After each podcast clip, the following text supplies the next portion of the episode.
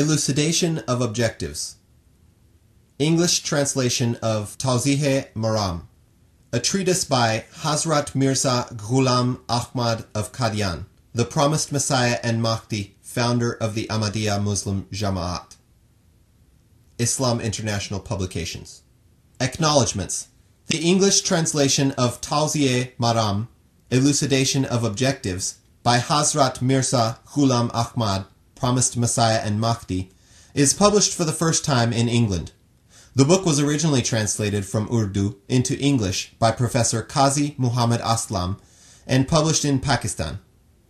The present English edition is a new translation by Chaudhry Muhammad Ali, to whom we are extremely obliged for the great pains he has taken to improve the quality of the translation and to make it as true to the original as is possible for any translation to be. We are also grateful to Farina Qureshi, Farida Ahmad, Munir Uddin Shams, additionally Wakil ut Tasnif, London, United Kingdom, for the strenuous efforts they had put in to make the manuscript ready for publication. The publishers. Elucidation of Objectives is an English translation of Tawzih Maram in Urdu, a companion volume of the two treatises Fateh Islam and Azale Auham, written in 1891 by Hazrat Mirza Ghulam Ahmad of Qadian, the promised Messiah and Mahdi, founder of the Ahmadiyya Muslim Jamaat. The book contains a detailed refutation of the conventional Muslim and Christian belief that Jesus was raised to the heavens alive and shall return in his material body sometime in the latter days. The promised Messiah has also discussed at length such abstruse and subtle themes as the nature of angels, their relationship with God and man, and how they function as intermediaries and carry out divine commands. In the name of Allah, most gracious, ever merciful. Praise be to Allah, and peace be upon His chosen servants. The second coming of the Messiah. Muslims and Christians both believe, albeit with some difference, that the Messiah, son of Mary, was physically raised to the heavens, and that he will descend from the skies at some later time. I have already disproved this notion in the first part of this book. I have also pointed out that the descent or the coming does not mean the coming of the Messiah son of Mary, that actually it is a figure of speech signifying the coming of someone resembling the son of Mary, and that in accordance with divine intimation and revelation, it is the present writer, my own humble self, to whom it applies. I am only too well aware that as soon as this view of mine, which is based on clear and definite revelation, is made public, Many a hostile pen shall come alive, and a public outcry full of horror and rejection will ensue. At first I thought I should hold my peace for the time being and forego engaging in any detailed discussion, so that I could answer the objections as and when they were raised, and could lay down my reasons and arguments at fuller length, in view of the critic's perceptions. On second thought, however, this idea does not seem to be without blemish. I now feel that my silence is more likely to be misconstrued, not only by the Muslim laity, but also by some of the clergy, who on account of their warped thinking, which is the unavoidable consequence of their decadent condition, and their being influenced by an old hackneyed belief, will rise up in protest and reject my claim out of hand. And, as party to their own cherished opinion, they will be eager at all costs to establish its bona fides. Indeed, it would be hard and rather impossible for them to retreat from a publicly declared position. It is common experience that once a mullah has expressed his opinion publicly and pronounced it to be final, he finds it worse than death to retract it. Hence, before they should get entangled in the meshes of hidebound obduracy by confronting me, I decided that as an act of pity, I should try on my own to bring home to them the truth with such clear and cogent reasoning as should adequately satisfy any intelligent and fair-minded seeker after truth. Later on, the occasion may arise when I am required to elaborate further for the sake of those who happen to be naive and of lesser intellect, and are unaware of the metaphors, terminology, and subtle and abstruse exegeses common to the revealed scriptures. They rather fall under the category of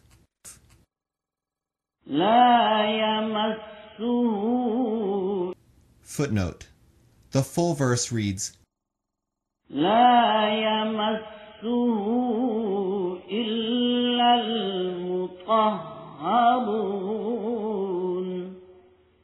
None shall touch it except those who are purified.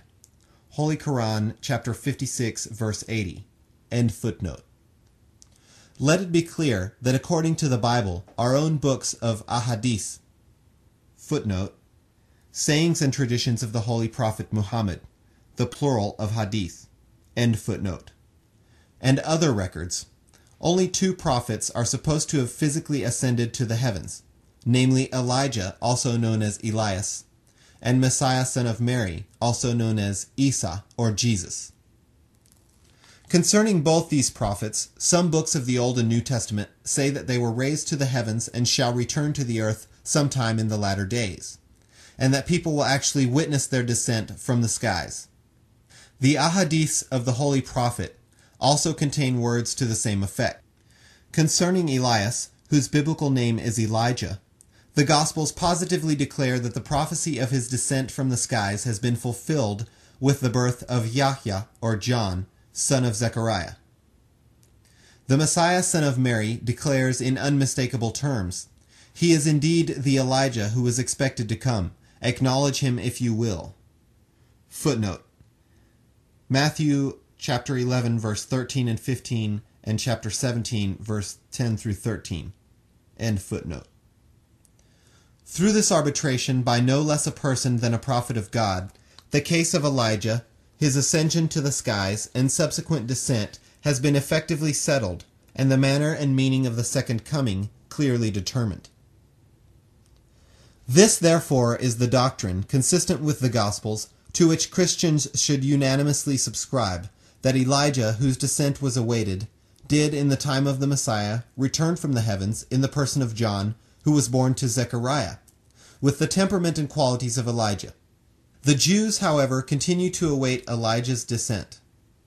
They believe that he will physically descend from the skies and land on the minarets of Bayatul Muqaddas, where the Jews will assemble and lower him down to the ground with the help of ladders or some such device. When you confront the Jews with Jesus Christ's interpretation of the descent of Elijah, they fly into a rage and start abusing not only Jesus Christ, but also John the Baptist, and condemn as heresy the solemn declaration of a prophet of God. In any case, the real connotation of the term descent from the skies has been determined by the verdict of Jesus Christ himself, and the dispute about Elijah's descent has been finally settled. The manner of his descent has also been conclusively established. But concerning the descent of the Messiah, it is still claimed with great fervor that he will descend from the skies clad in rich royal robes, accompanied by angels. Footnote. One wonders whether these garments will be made of wool or silk, like churia, a kind of striped silk fabric, gulbadan, another kind of streaked silk fabric, satin, brocade, zarbaft, a kind of silk fabric in which each yarn is woven with a thread of silver or gold, zari, a silk fabric embroidered with threads of gold, iahi, a fabric made of coarse or raw wild silk, or some sort of ordinary cotton like nain suk, a fine fabric of cotton, English name Nainsuk. Tanzaib, a fabric softer and finer than Nainsuk. Ingchikan, embroidered muslin dyed in vermilion. Gulshan, a cotton fabric with floral embroidery. Muslin. Jali, another kind of cotton fabric embroidered with flowers. Khasa, a kind of fine cotton cloth of light weight. Duria, a fine streaked fabric of cotton. Or Sharkana, a fabric with square holes in its texture like that of a lettuce. The Muslims and Christians are equally silent as to who will have done the weaving and the tailoring in the heavens. End footnote. The two camps have, however, failed to agree on the place in which he will actually touch down.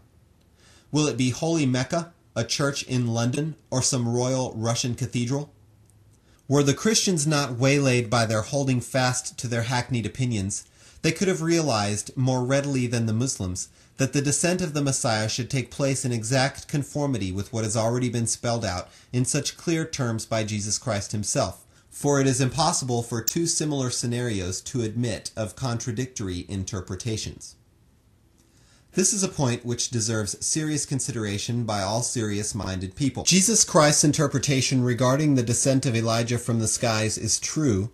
The question arises that the case of the Messiah being parallel to that of Elijah, why not draw the same conclusion, particularly when a prophet of God has already lifted the veil off the face of this close secret? And what is more, this interpretation is also in exact consonance with the laws of nature. Why then digress from the right and straight path and opt for one that is both crooked and objectionable? There is no reason to adopt an alternative interpretation. Can the conscience of honest and enlightened people, fully supported by Jesus' own verdict, accept any other meaning of the term descent? Incidentally, about 10 years ago, some Christians published a prophecy in the British press to the effect that the Messiah's descent would take place within three years of its publication. Now that God has identified the Messiah who was to come, it is incumbent upon the Christians to be the first and foremost to accept him, lest they are guilty of defying their own prophecy. Christians also believe that Jesus entered paradise after he was raised to the heavens. In Luke's Gospel, Jesus reassures one of the thieves, saying, Assuredly I say to you, today you will be with me in paradise. Christians also unanimously believe that no one, however sinful, will ever leave paradise having once entered it. The Muslims hold exactly identical view. Says Allah in the Holy Quran,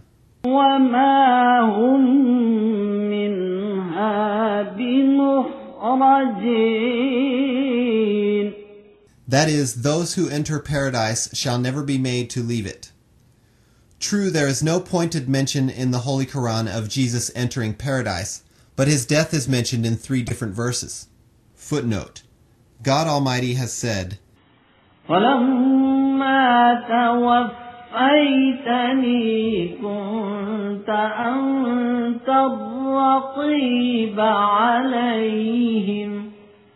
But since thou didst cause me to die, thou hast been the watcher over them. Holy Quran, chapter 5, verse 118.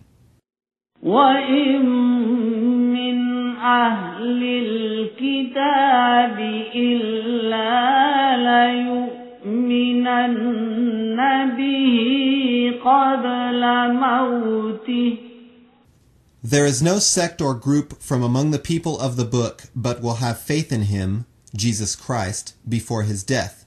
Chapter 4, verse 160. That is, from all the tribes of Bani Israel, there would be those who would accept him as the true Messiah before his death, as it happened. إذ قال الله يا عيسى إني متوفيك ورافعك إلي When Allah said, O Jesus, I will cause thee to die and exalt thee in my presence chapter 3, verse 56. End footnote. And it is also true that the death of holy people and their entry into paradise is one and the same thing, because according to the verses,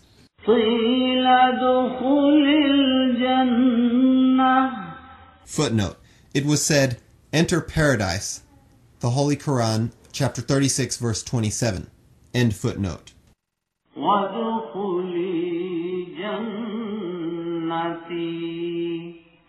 Footnote. And enter thou my garden. The Holy Quran, chapter 89, verse 31. End footnote. They enter paradise straight away, without any let or hindrance. Muslims and Christians are, therefore, under obligation to consider seriously if it is possible for a man of God like Jesus to enter paradise and then be driven out. Wouldn't it be contrary to the divine promise contained in all the Holy Scriptures with such frequency and detail that those who enter paradise will never be made to leave it? Would the breach of such a solemn and positive commitment not shatter the credibility of all divine promises?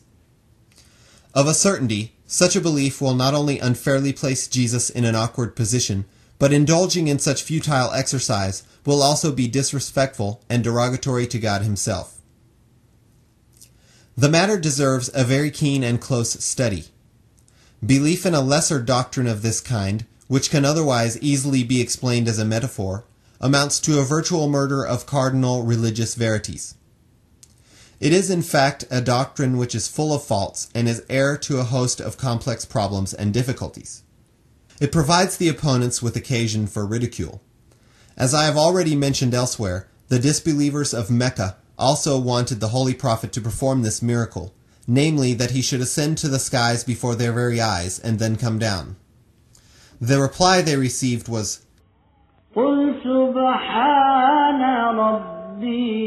Footnote Say, Holy is my Lord. The Holy Quran, chapter 17, verse 94. End footnote. This means that it is against the wisdom and glory of God Almighty to show such palpably obvious miracles in this world of trials, and thus undermine the wisdom and value of belief in the unseen. Now I say to you, how is it possible that something, being against the divine law, should not be permissible for the Holy Prophet, who is the best of the prophets, and be permissible for the Messiah? It amounts to rank disrespect that we, with respect to the Holy Prophet, regard a merit as impossible for him to have, and about the same merit we believe that it is possible for the Messiah to have it. Can a true believer be guilty of such insolence? Absolutely not. It may also be pointed out that this sort of thinking, which has become endemic among the Muslims for quite some time, is conspicuous by its absence in the entire range of basic Islamic literature. The truth of the matter is that it is the failure to understand ahadith that has led to this mistaken belief, to which quite a few unwarranted details have been appended.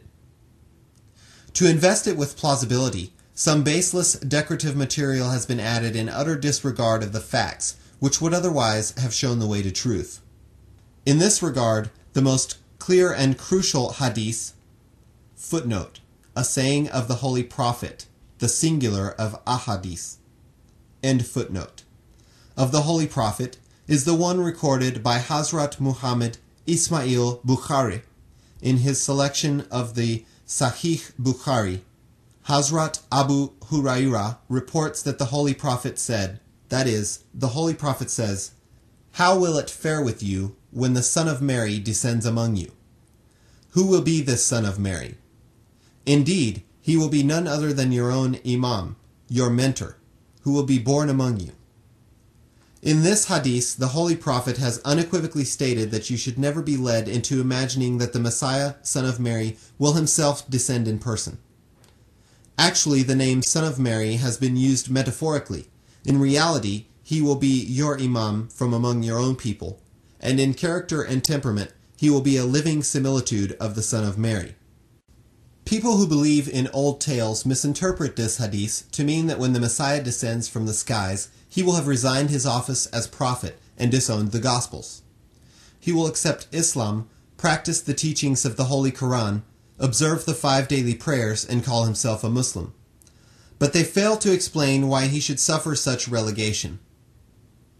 In short, our Muslim brethren unilaterally admit that at the time of his second coming, the Son of Mary will be a Muslim by faith, will proclaim himself as one, and will have completely forgotten about his earlier station as a prophet. It is an insurmountable difficulty, indeed, into which our brethren have managed to land themselves by treating a metaphor as literal truth. This is why they had to resort to proposing the removal of a prophet from his prophetic station. There was, however, an easy way out of this self made difficulty, if only they had accepted the simple and straightforward meaning of the sacred words of the Holy Prophet, already spelled out by Jesus Christ in the context of the second coming of Elijah. In that case, they would neither have to expel from paradise the soul of Messiah, nor would they be constrained to divest a pious prophet of his prophethood, nor would they be guilty of showing disrespect for the honor and glory of the Holy Prophet, while believing that they are respectful to him. Nor will they have to pronounce what amounts to a veritable abrogation of Quranic injunctions. Perhaps, as a last resort, they would demand some acceptable explanation of the signs concerning the second coming of the Messiah as mentioned in authentic ahadith. For instance, it is on record that the Messiah, in his second coming, will dismantle the cross, repeal the jizyah, and kill the swine. Footnote The poll tax, which is levied on free non Muslims who choose to stay in a country conquered by Muslims in jihad, that is, war in self defense. The tax money is used to cover the expenses needed for the protection of their civic rights. End footnote. It is also mentioned that at the time of his second coming, evil practices peculiar to the Jews will be conspicuous by their presence among Muslims. I tell you that the destruction of the cross does not signify war or armed conflict. It only means the demolition by spiritual means of the religion of the cross and to incontrovertibly establish the untenability of its creed. The abolition of jizya is self explanatory. It only means that jizya will no longer be required. Human hearts will spontaneously respond to the truth, rendering recourse to war unnecessary. Winds of change will blow and people will flock to enter the fold of Islam. The gates will be flung wide open. It will be an influx en masse.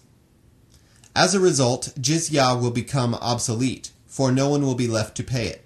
All this, however, will not happen at once, but its foundations are being laid here and now. Furthermore, the term swine refers to the swinish humans who on that day will succumb to reason and be killed, as it were, by the sword of transparently clear arguments. It would otherwise be naive to imagine that a prophet of God would actually take to chasing and hunting swine in the jungles. My dear people, these are but metaphors. Those who are blessed by God with insight will realize their true significance, not only with ease, but also with some relish. Literal interpretation of such subtle and profound metaphors is like distorting beauty into monstrosity. Fine metaphorical shades are the life and spirit of eloquence. That is why the divine word, which is the most eloquent of all speech, employs such refined figures of speech as no human speech can ever rival. To persist in equating the pristine purity of the metaphorical original with crude and commonplace literality regardless of context and occasion, is tantamount to reducing miracles of expression and style to dust. Such an exercise not only misses the point and purpose of the divine word, it also damages its subtle and delicate cadence. Instead of imposing self made, ugly, crude, and rather base meanings, which are more satirical than laudatory, the methods of exegesis that are truly graceful and pleasantly rewarding are the ones which pay due regard to the noble eloquence of the text and its superior intent and purpose. We wonder why such ugly, crude, and repulsive meanings should be preferred to the profound verities as ought to be, and indeed are, abundantly present in the Word of God. And why, for that matter, are such refined and subtle meanings not accorded due respect as are consistent with the wisdom and glory of God Almighty in His sublime and exalted speech? And why, for no reason whatsoever, are our doctors of religion so full of arrogance and allergic to divine philosophy? Those who have devoted their lives and energy to the study of these truths will readily agree with what we have said. Indeed, they will rejoice at the discovery of this truth and will communicate it to others with great delight and enthusiasm and contribute to the spiritual emancipation of mankind at large. But those who are no more than casual in their thinking and reasoning cannot be of any use to Islam. They will only add to the already existing heap of baseless objections or create unnecessary confusion. Now let us turn to our holy master and mentor, the holy prophet Muhammad, the seal and certificate of all prophets. In order to single out the second Messiah from the first, the holy prophet did not merely announce that the former would be a Muslim by faith, that he would conduct himself in accordance with the Quranic law, that he would pray and fast and carry out other Quranic injunctions like a Muslim, that he would be a born Muslim, that he wouldn't bring any new law, and that he would not claim to be an independent prophet. In addition to all this, the Holy Prophet also disclosed that there would be a marked difference between the physical features of the two Messiahs. The Holy Prophet saw the first Messiah on the night of the Miraj. Footnote The spiritual ascension of the Holy Prophet to the heavens a unique vision of exceptional quality, the like of which was experienced by no prophet. End footnote. According to the tradition mentioned in Sahih Bukhari, page 489, the Holy Prophet described him as of medium height, reddish complexion, curly hair, and a broad chest. But in the same book, the Holy Prophet is reported to have described the second Messiah as being of light brown complexion, the color of wheat, and having not curly but straight hair reaching down to his ears. Footnote Ibid Hadith number 3440. Note, the page number of Bukhari given in the text is that of the conventional Indian edition published in large format. End footnote. Let us pause for a moment and consider.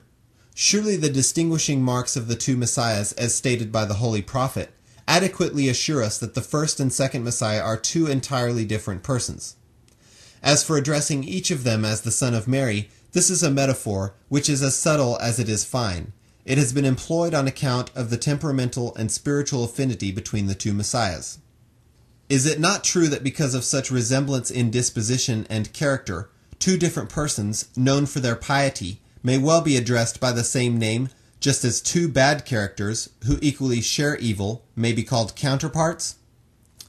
Muslims often name their children after the name of prophets such as Ahmad, Musa, Isa, Sulaiman, Dawood, and so on. They do so as an augury, hoping that, as a good omen, the children thus named might acquire the spiritual qualities and character of these archetypal ideas to the extent of becoming their true copies. However, if the objection is raised that since the first Messiah was a prophet of God, the second Messiah too ought to be a prophet, the answer is that the Holy Prophet did not make prophethood as the condition precedent for the second Messiah. It is clearly recorded that he would be a Muslim by faith and practice the Quranic law like other Muslims. He will not claim to be anyone other than a Muslim and the Imam of Muslims. There is no doubt that Allah has appointed me, a humble person, as Muhaddas. Footnote. Literally one who is spoken to, someone to whom God speaks, a recipient of non-law-bearing divine revelation. Full explanation of the word given in the text. Note, the plural of muhaddas is muhaddathin. Refer to page 18. End footnote. A muhaddas, in a way, is also a prophet.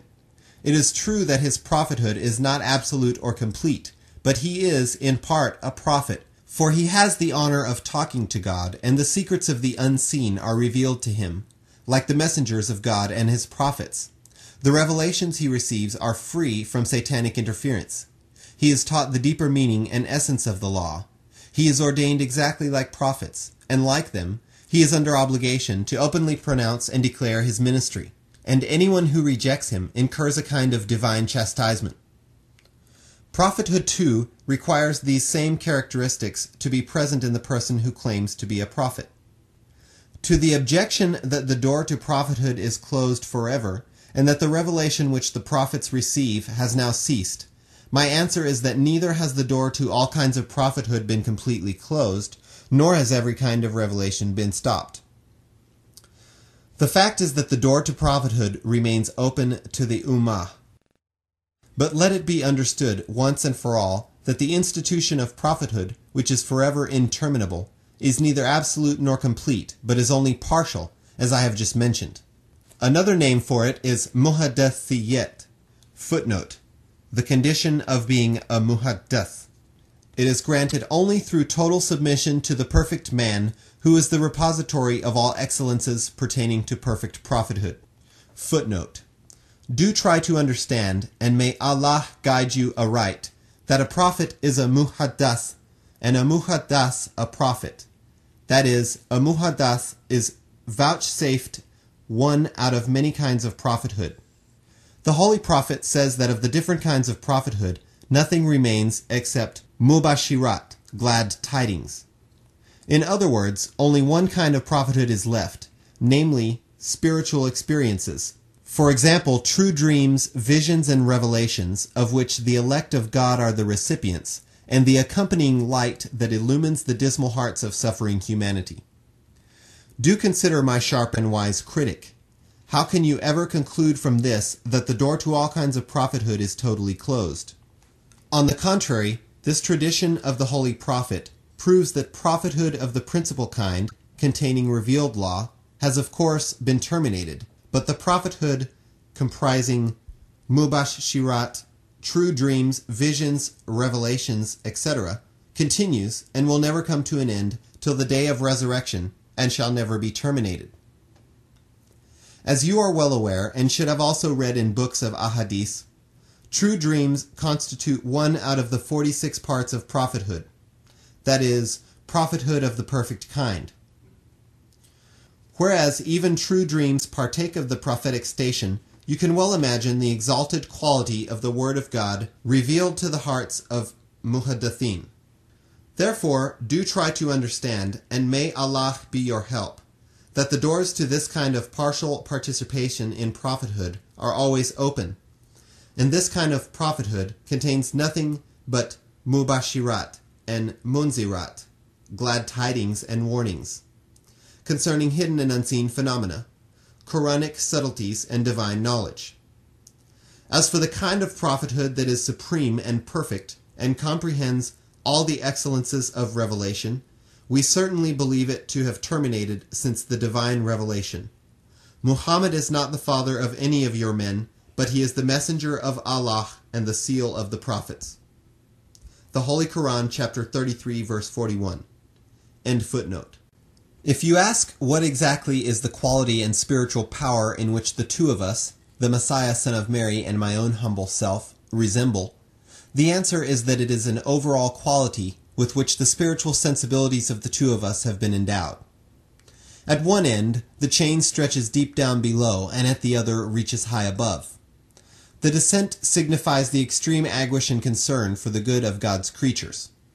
It reinforces the already close and strong ties that exist between the messenger of God and his devoted disciples, and transmits the spiritual vitality inherent in the holy person of the messenger to all the green and vibrant branches. The upward journey symbolizes the superior love which is rooted in strong faith. God so wills that love at first sprouts in the heart of the worshipper and then attracts the love of the Almighty Himself. When the two loves meet, each functioning as the male and female counterpart, they give birth to a strong communion and intense affinity between the Creator and the created. The blazing flames of divine love set afire the tender, dry firewood of human love, giving birth to a third phenomenon known as Ruhul Quds. Footnote. Literally, the spirit of holiness. The Holy Quran, chapter 16, verse 103. In the present context, the meanings are explained in the text. End footnote. The spiritual birth of man at this level is deemed to take place when God Almighty especially wills such love to be born. Figuratively speaking, it would not be wrong to say that this spirit, saturated as it is with the love of God, grants a new birth to the human soul, which through God's will is now filled with his love. That is why this love laden spirit, again figuratively speaking, is like an offspring to the divine spirit, the author of this love. Since Ruhul Quds is born in the human heart as a result of the union of the two souls, we can say that it is like a son to both. This indeed is the Holy Trinity, which is the necessary accompaniment of love at this level, and which the impure of heart have misconstrued polytheistically. They have tried to equate a minuscule particle of mere possibility, which is so self negating and unreal, with the supreme self existent God. In case it is asked if this spiritual station is already occupied by my humble person and the Messiah, son of Mary, what station would remain for our Lord and Master, the best of messengers and the seal of prophets, the holy prophet Muhammad? Let it be clear that his is the most exalted and superior station, the sole occupant of which is the holy prophet, the perfect man, alone. No one else can even remotely approach its unsurpassing quality, let alone attain it. Footnote. Except the Lord of mercy, who can ever comprehend the lofty station of Ahmad? He effaced himself to such an extent as if the letter M had fallen away from the name Ahmad. So lost was he in the beloved Lord that because of his extreme love, his person became the very similitude of the gracious Lord. From his holy countenance emanates the fragrance of the true beloved. His divinely inspired person and its attributes became the very mirror of the eternal Lord. Even if I am accused of heresy and disbelief, I cannot help saying that there is no loftier divine throne than the heart of the holy prophet Ahmad, God be thanked. That despite opposition on the part of the worldly wise, I would court a thousand and one troubles for the sake of that spring of grace. By the grace of God and by his bounties, I am an enemy of the Pharaoh and his hordes. Because I love this Moses of mine, the holy prophet, the unique and exalted station of the holy prophet as revealed to me was so passing strange that I can't help proclaiming it aloud, if only I could find one eager heart along the path. This alone is my wish, my prayer, and my firm resolve, that may my heart and soul be sacrificed in the sacred path of love for the holy prophet Muhammad. End footnote. In order to get an idea of the great spiritual station of the holy prophet, it must be pointed out that the stations of love and of close relationship to God in the context of spiritual levels are of three kinds. The lowest level, which in its own right is exalted enough, is where the flames of divine love do warm the human heart, even to the extent that the resultant warmth sometimes begins to function quite like fire, yet it falls short of being radiant like it. As the flames of divine love fall on love at this level, the warmth generated by these flames may be described as peace and tranquility, and sometimes even as angels. The second level of love has already been described above. At this level, the two loves meet. The flame of divine love heats up the human heart to the extent that it begins to glow like fire, but its flames are not angry or aggressive, but only lambent, and are described as Ruhul Quds. At the third level of love, the blazing flames of divine love fall on the inflammable wick of human love and set it afire, enveloping it in all its parts and ramifications, and transforming it into its complete and perfect manifestation. In this condition, the fire of divine love not only lends the human heart a kind of glow, but all of a sudden the entire being of the recipient also catches fire. Its flames illuminate the environs quite like the bright day. Not a vestige of darkness remains. One's entire being turns into light, complete with its fiery qualities.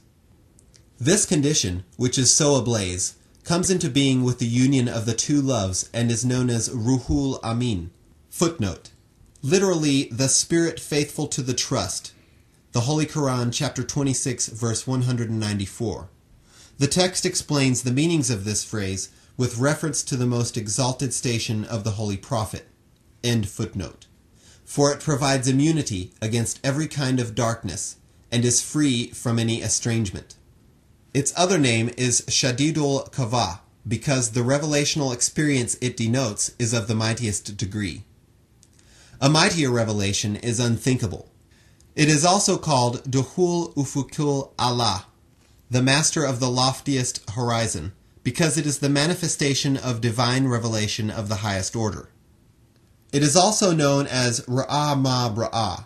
He saw what he saw. For the comprehension of this condition is beyond human ken, imagination, or fancy. This super condition was vouchsafed to the one and only person in the entire world, namely the perfect man.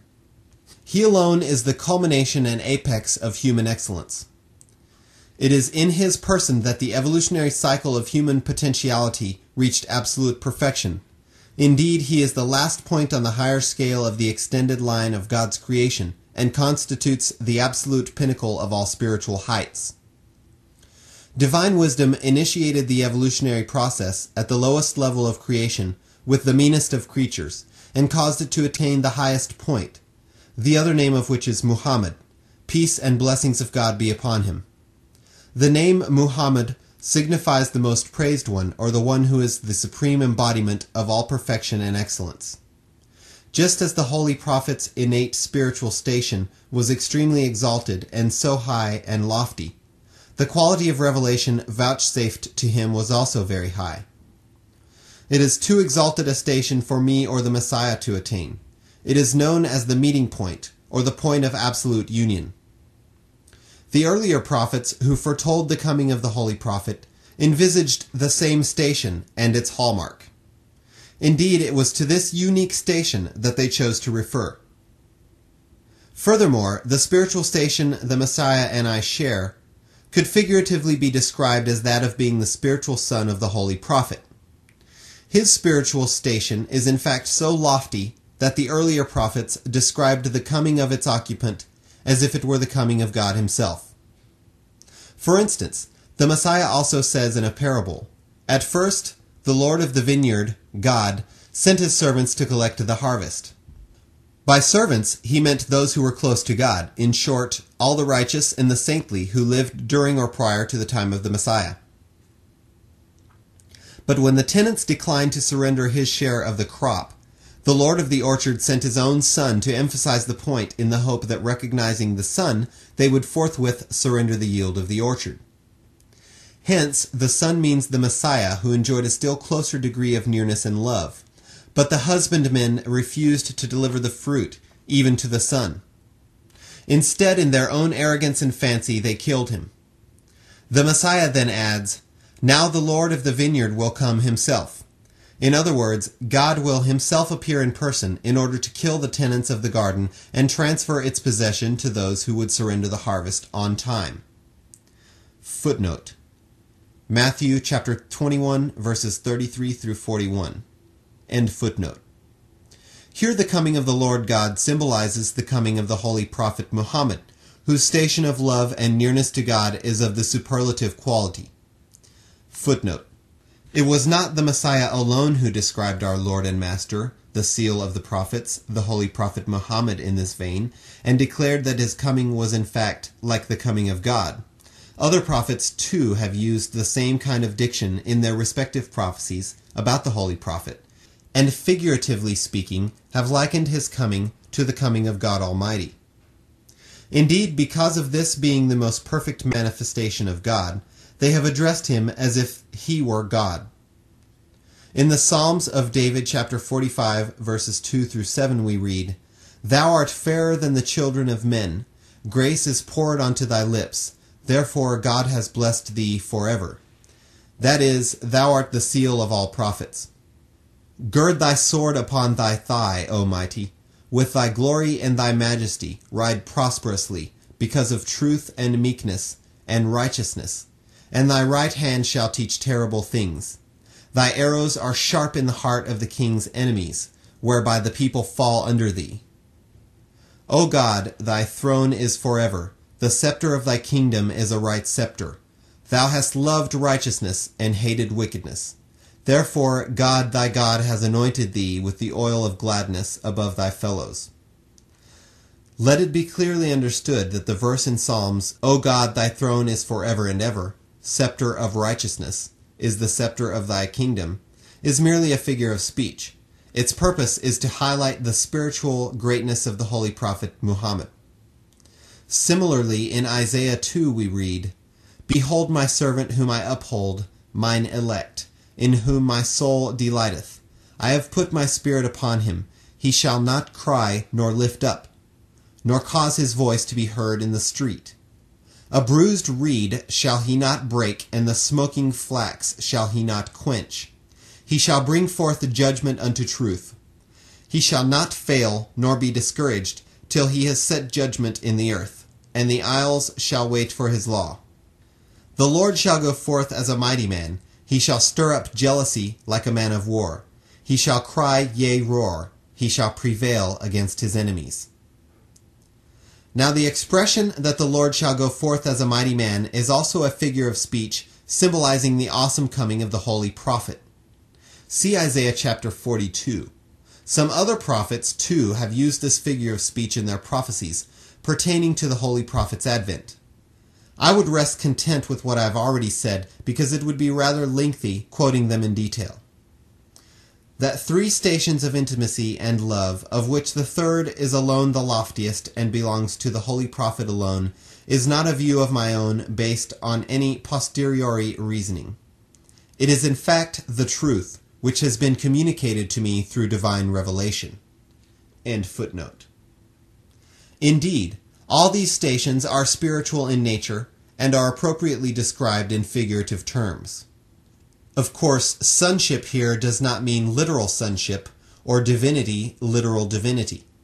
It would not be out of place here to point out that our interpretation of the term Ruhul Quds or Ruhul Amin is in fact not inconsistent with the Islamic concept regarding angels. Muslim scholars, for one, do not subscribe to the view that angels, with some kind of material bodies quite like humans, have to walk on foot to come down to earth. This kind of thinking would evidently be false. Were it necessary for angels to come down to earth in any formal shape to carry out their respective duties, it would have been absolutely impossible for them to complete any task. For instance, the angel of death has to take the lives of thousands of people per second, who live at distances of thousands of miles from one another, in different parts of the world. If he were under obligation to foot it up to each country, town, and home to find the opportunity to take a life. Then, let alone one second, even months, wouldn't suffice to carry out such a huge task. Is it possible for a person moving about like humans to go round the world in a split second or even less? No, not at all. On the contrary, angels do not even fractionally stir from their true stations allotted to them by God Almighty. Quoting the angels, God says in the Holy Quran, منا إلا له مقام معلوم وإنا لنحن الصافون Footnote And there is no one of us but has an appointed station, and verily we are those who stand ranged in ranks. Holy Quran, chapter 37, verses 165 through 166. End footnote. Hence, the fact of the matter is that just as the sun keeps to its orbit and its heat and light continue to envelop the earth and benefit each and everything in accordance with the capacities of each, the same is true about spiritual entities. Call them what you will, for instance, celestial spirits after the Greeks, or in terms of the Avesta. Footnote. The sacred book of ancient Iran contains the teachings of the prophet Zoroaster. See Encyclopedia of Religion and Ethics. End footnote. And Vedas, footnote, four sacred books of Hindus. End footnote. Call them spirits of stars, or in the simple and straightforward manner of those who believe in one God, call them God's angels. The fact remains that these strange beings, each in its own particular station, are staying put and holding fast. In the infinite wisdom of God Almighty, these spiritual entities are busy serving everything that exists on earth and has potentiality, and are helping everything attain its desired goal to the fullest extent. The functions they perform are both visible and invisible. Just as our bodies and overt functions are influenced by the sun, the moon, and other planets, all these angels too are exerting their respective influence on our hearts, minds, and indeed on all our spiritual functions, in keeping with our respective capacities. Be it a particle of dust or a drop of water that enters an oyster shell, or the womb of a mother, through the spiritual influence of these angels of God, it is transformed into a ruby, a sapphire, a diamond, a highly lustrous and large pearl, or a human being with great qualities of head and heart. The Avesta, considered by the Magians, footnote, priestly class of the ancient Medes, the ancient people of Media of northern Iran, and Persians, who after the advent of Zoroaster became priests of Zoroastrianism. See Encyclopedia of Religion and Ethics for further detail. End footnote. To be their revealed scripture, claims that it was revealed way back sometime in remote antiquity, a billion times earlier than the Vedas. By this reckoning, the Vedas, whose age has been approximately fixed at a billion and nine hundred and sixty million years, are not even fractionally antique. On the contrary, the Avesta, for its part, claims to be as much as three trillion years old. Indeed, ours is only a modest estimate, for the Avesta's own claim is that it is not three but three hundred trillion years old. Now, this scripture not only describes spirits pertaining to stars and other heavenly bodies as angels, but also enjoins that they should be worshipped. Footnote Angels are known as malaik because they sustain the heavenly as well as earthly bodies. In other words, they are like souls in the context of the creation and survival of these bodies. Another reason for calling them malaik is because they function as messengers. The Vedas too repeatedly highlight and praise these spirits, not merely as intermediaries, but as beings to whom prayer must be offered. Of course, the possibility is there that such unholy teachings might have been added and interpolated later, quite like so many other false teachings. For instance, the teaching that this universe is without a creator, or that every existent in terms of its matter and spirit is eternally original, self existent, and its own God, or the teaching that there is no escaping the vicious circle of reincarnation, or the teaching that a married woman who happens to be without a male issue is permitted to cohabit with a stranger with a view to begetting a son, or the teaching that eternal salvation is impossible even for the saintly, including the rishis. Footnote. Literally, worshipper of God, an ascetic. End footnote. Or the saints to whom the four Vedas are reported to have been revealed. Nor, for that matter, can they ever earn the permanent title to be remembered with an enduring reverence and respect. Instead, it is quite possible that getting caught in the cycle of birth and rebirth, they may well assume the shape of an animal and cease to be human. Indeed, this metamorphosis may well have actually taken place. According to their warped thinking, when a person is spiritually superior to an autar, footnote, the one in whom God manifests himself, prophets, in whom God appears to the world, end footnote, or even the rishis of the Vedas, it is not only possible, but necessary for him, since it is inexorably laid down under their supposed laws of nature, that he should be reborn as a mere insect, or an extremely foul or obnoxious animal, belonging to some minor species of the animal kingdom. Needless to say that all such teachings are spurious and have been concocted by those who were evil minded and mentally sick. According to them, it was not only permissible for mankind in general to indulge in all kinds of shameful misdeeds and suffer shameful metamorphoses. They also allowed that prayers could legitimately be addressed to spirits inhabiting stars, and that they should be worshipped as one worships God. But the Holy Quran throws open all avenues to the pure and unalloyed belief in the oneness of God. It does not allow mixing God's worship with the worship of any other creature, nor does it believe in a God whose authority is imperfect and weak, and who is not the source and fountain of all existence. Nor, for that matter, does it allow us to let any other evil enter and infest our social fabric. To return to the subject of angels, I would like to point out that the Quranic perception regarding angels is so clear, straightforward, and reasonable that one cannot help accepting it. A close study of the Holy Quran would show that the presence of certain intermediaries is essential for external and internal development, not only of mankind, but also of all terrestrial creation. At places in the Holy Quran, there are clear and positive hints to the effect that some of these pure and holy beings, known as angels, are variously related to the different levels of the heavens. Through their specific influence, some of them perform the function of controlling winds while others control rain. There are still others who bring their influence to bear on this earth. Without doubt, because of their affinity to light, these holy spirits may well have some kind of relationship with the bright and luminous stars found in the heavens. But this relationship should not be confused with the kind of relationship the living organisms on earth have with life. Instead, these holy entities, because of their own light and luster with which they are spiritually blessed, have a subtle and mysterious relationship with the stars. This relationship is so close and intense that it is not possible to imagine any separation between the two without undermining their strength.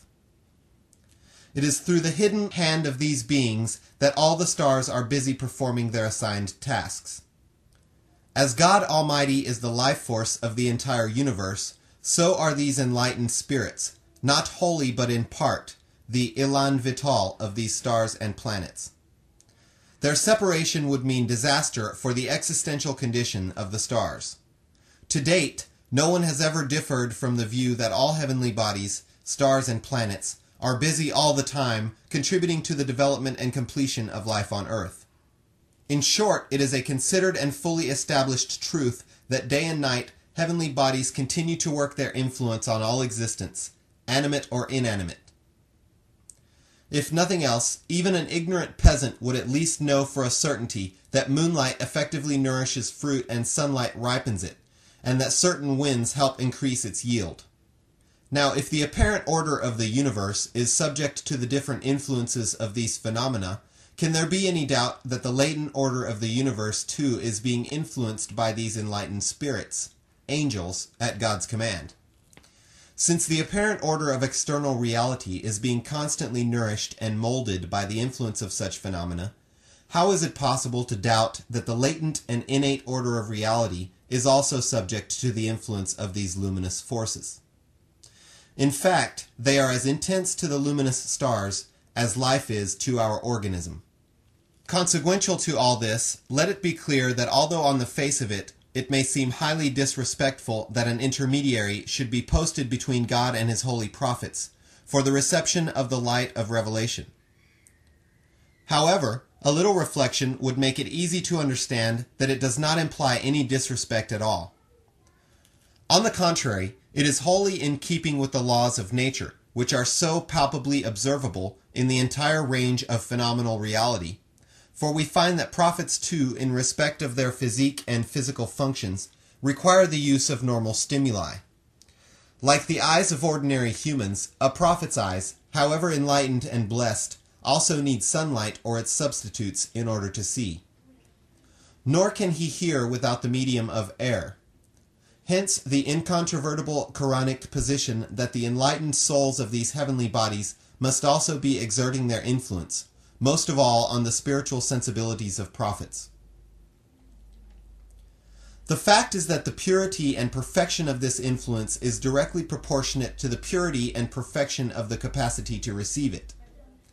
It is the established position of the Holy Quran that the material substance of each of the stars and planets has a soul of its own which may well be called its mind.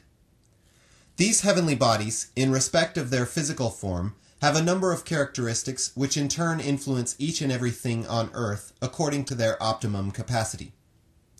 Similarly, their spiritual selves also have characteristics of all kinds and categories which, as decreed by the All Wise, also exert their influence on the inner side of terrestrial reality. The same spiritual entities, by assuming material form, make their appearance to the perfect servants of God and become visible by assuming human shapes. Remember, what I have said is no rhetoric. It is a fact which the seekers after truth and wisdom must accept. Indeed, are we not obliged to believe that this terrestrial universe is being shaped and molded through the influence of heavenly bodies? From an inductive point of view, however extensively we study these heavenly bodies, we are struck by the self evident signs of this molding influence affecting all earthly phenomena vegetables, minerals, and animals. Hence, by means of this open experiment, we are forced to conclude that to whatever extent spiritual excellence and the illumination of head and heart might evolve, these enlightened entities do contribute their share to the process.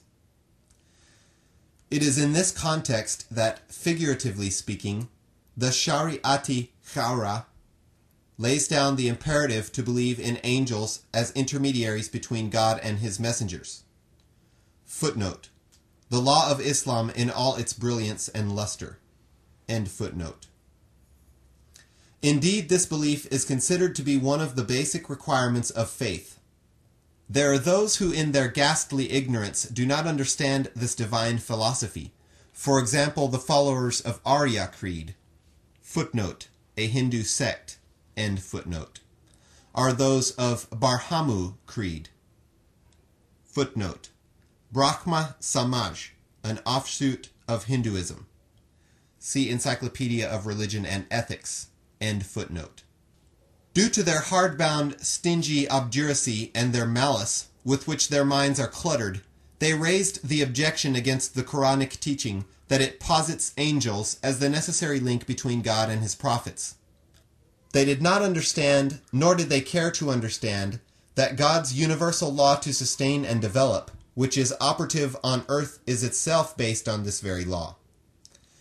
Take the case of the rishis, to whom as supposed by the Hindus, all the four Vedas were revealed. Did they not stand in need of the agency of these heavenly bodies for the proper working of their physical functions? Could they see with their eyes alone without utilizing the light of the sun? Or could they hear without the waves of sound? The simple answer to all of this would be no, not at all. They too stood in dire need of the aid and benign influence of the heavenly bodies for their growth and full development. Nowhere do the Vedas of the Hindus deny the existence of these angels. Rather, they overemphasize belief in these intermediaries and their importance to the extent of equating their status with that of God Almighty Himself. A glance at the Rig Veda would show that it contains passages pertaining to the worship of heavenly bodies and the elements. How it eulogizes and lauds them page after page, and how prayers are offered to them with such abject humility and deference. Of course, these prayers were never accepted. In contrast, the Quranic law does nothing of the kind. It merely calls these spiritual entities angels and jinni. They are a kind of enlightened beings. Their relationship to heavenly bodies, elements, and nebula is like that of life to an organism. Nor does the Quranic law denote that these luminous entities, which have a station of their own on these glowing stars and planets, enjoy any kind of link which would imply that these angels have authority and an independent will of their own. On the contrary, their relationship to God is quite like the relationship of a lifeless object in the hands of a person who is alive and uses it as he wishes. That is why, at places, every material particle is described in the Holy Quran as an angel because all particles hearken to the call of their gracious Lord and do exactly what they are asked to do. For instance, changes in the human organism make for either health or illness. Each and every particle tasting such changes moves backwards and forwards in keeping with the divine will. A closer scrutiny would reveal that the Quranic concept of such intermediaries does not at all imply any shirk. Footnote. Associating partners with God. End footnote. Nor does it detract in any way from the majesty of God Almighty. On the contrary, these facts exemplify such verities of true knowledge and profundities of wisdom as are writ large on each page of the laws of nature. Indeed, you cannot demonstrate the absolute might of God Almighty without belief in this kind of phenomenal reality. Nor, for that matter, can God's cosmic design be expected to function without positing belief in the existence of such phenomena. For how can this cosmos function in accordance with the divine will unless each of its particles is engaged as an angel in carrying out his imperatives. Can anyone try to disprove this truth? Furthermore, if the spiritual order of heavenly bodies or angels is allegedly derogatory to the omnipotence of God, then why wouldn't the physical order of the same angels, of which the spiritual order is the exact prototype, also detract from God's omnipotence? The truth of the matter is that on account of their rank ignorance, the Arya and their ilk invent such baseless objections as apply a fortiori to their own polytheistic teachings. Because of their sightlessness, they have so unfairly mistaken a beautiful truth for falsehood. Footnote. Woe betide the misperception of the ill-wisher to whom right appears as wrong. End footnote. It had better be remembered that according to Shari'ah, the law of Islam, the characteristic qualities of angels are not any greater than the characteristic qualities of humans. Rather, the qualities of men are superior to those of angels. That angels are appointed to function as agents in the physical and spiritual order of existence does not prove their superiority. The Quranic position in this regard is that they have been appointed to perform their duties as servants. The Holy Quran says, وسخر لكم الشمس والقمر the Holy Quran says, God has made the sun and the moon subservient to you. Chapter 14, verse 34. Now, the point at issue is that if the royal courier delivers dispatches from the reigning monarch to a provincial chief or governor, will this show that the emissary, who is the link between the monarch and the governor general, is superior to the addressee? Exactly similar is the case of the emissaries, who in the physical and spiritual realms communicate the commands of the Almighty to earth and are engaged in their implementation. In the Holy Quran, God makes it clear at a number of places that whatever has been created in the heavens and the earth is for its part dependent on man and has been created for his sake. His is the highest and loftiest station of all creation. He is the liege lord whom all creation is ordained to subserve. Says the Holy Quran, وسخر لكم الشمس والقمر دائبين وسخر لكم الليل والنهار does not prove their superiority. The Quranic position in this regard is that they have been appointed to perform their duties as servants. The Holy Quran says, وسخر لكم الشمس والقمر The Holy Quran says, God has made the sun and the moon subservient to you. Chapter 14, verse 34. Now, the point at issue is that if the royal courier delivers dispatches from the reigning monarch to a provincial chief or governor, will this show that the emissary, who is the link between the monarch and the governor general, is superior to the addressee? Exactly similar is the case of the emissaries, who in the physical and spiritual realms communicate the commands of the Almighty to earth and are engaged in their implementation. In the Holy Quran, God makes it clear at a number of places that whatever has been created in the heavens and the earth is for its part dependent on man and has been created for his sake. His is the highest and loftiest station of all creation. He is the liege lord whom all creation is ordained to subserve. Says the Holy Quran, وسخر لكم الشمس والقمر دائبين وسخر لكم الليل والنهار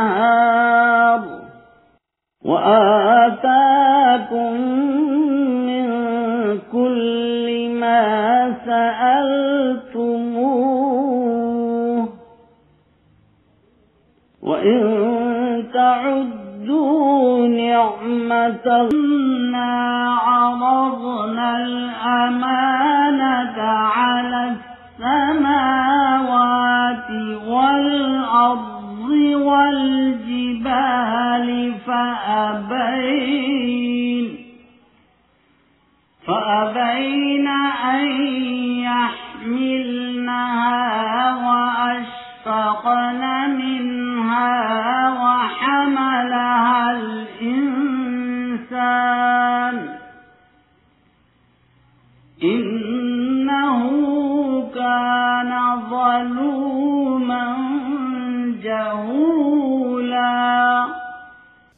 offered our trust, signifying love divine, and total devotion and submission in the face of extreme trials, to all the angels and indeed to all creation, including mountains that looked so huge, yet all declined to assume responsibility and were overawed by the magnitude of the task.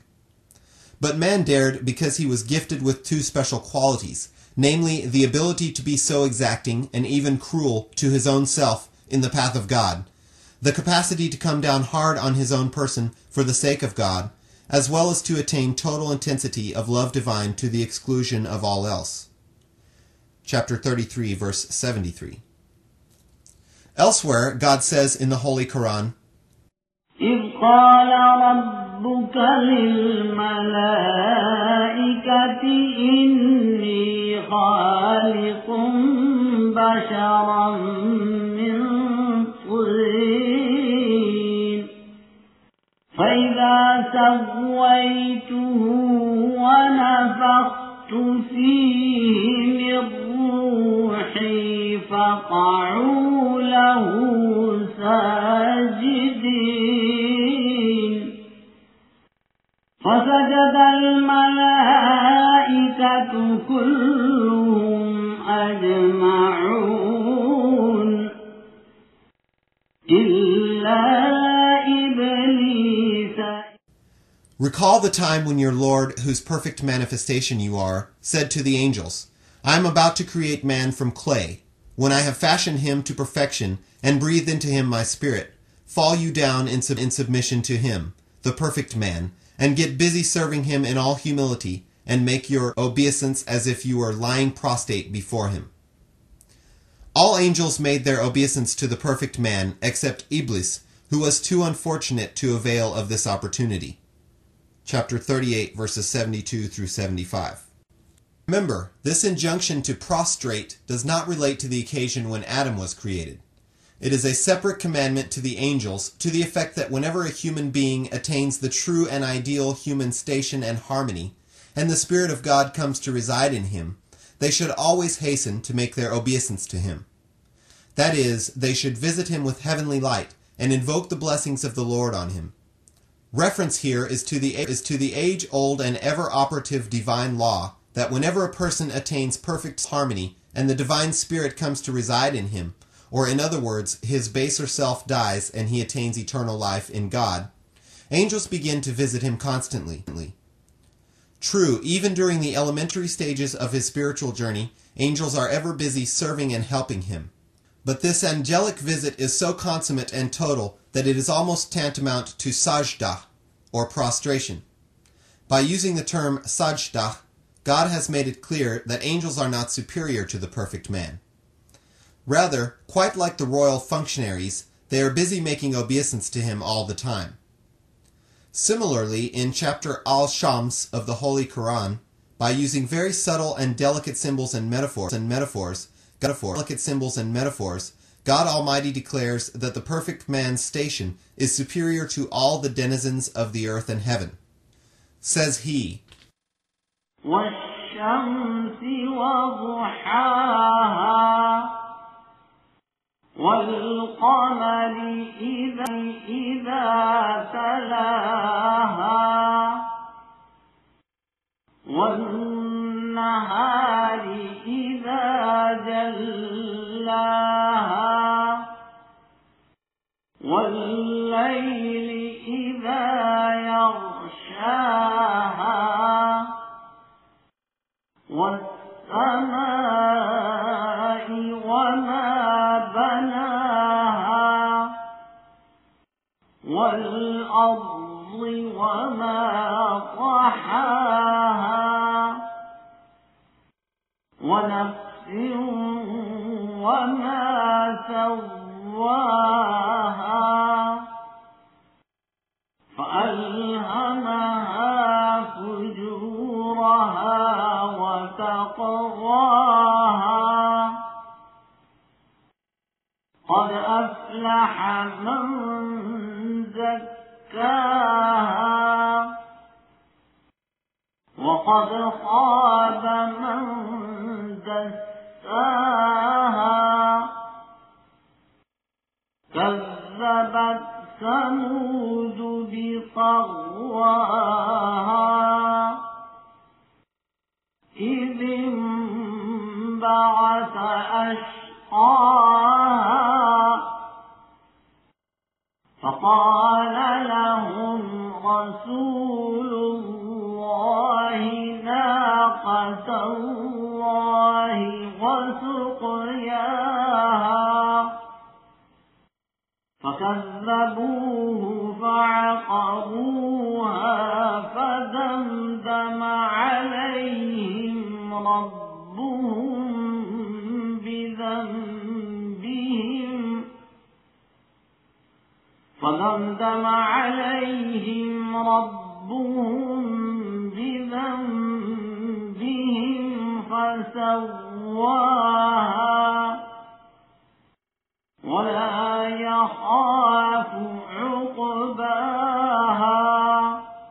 By the sun and the sunlight, by the moon that follows the sun, by the day and the daybreak, by the night which is so dark, by the earth and by him who shaped it, by the soul of man and by him who bestowed upon it the entire range of different excellences, pertaining to perfect equilibrium and steadfastness, and did not deprive it of any of the excellences.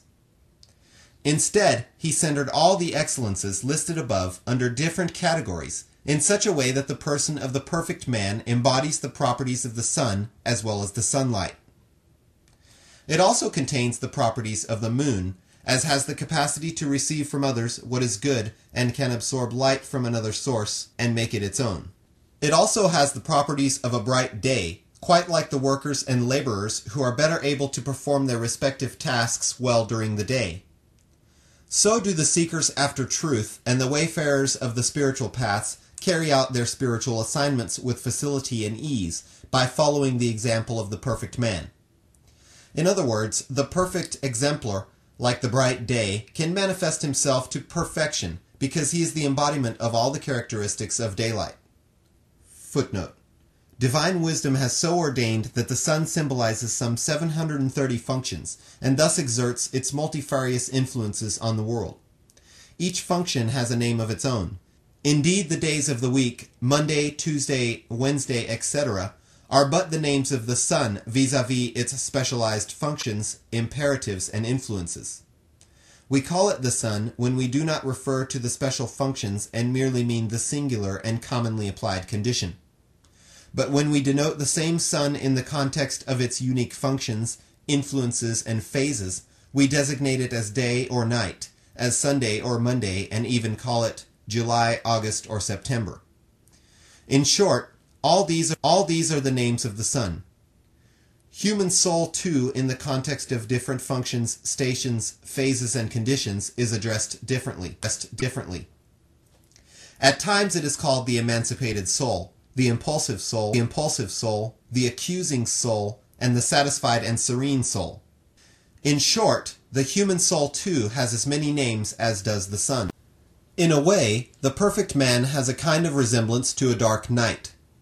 Despite his extreme devotion to the divine and withdrawal from the mundane, each a gift of God, he sometimes, under divine expedience and wisdom, happens to pay attention to the human needs of his person.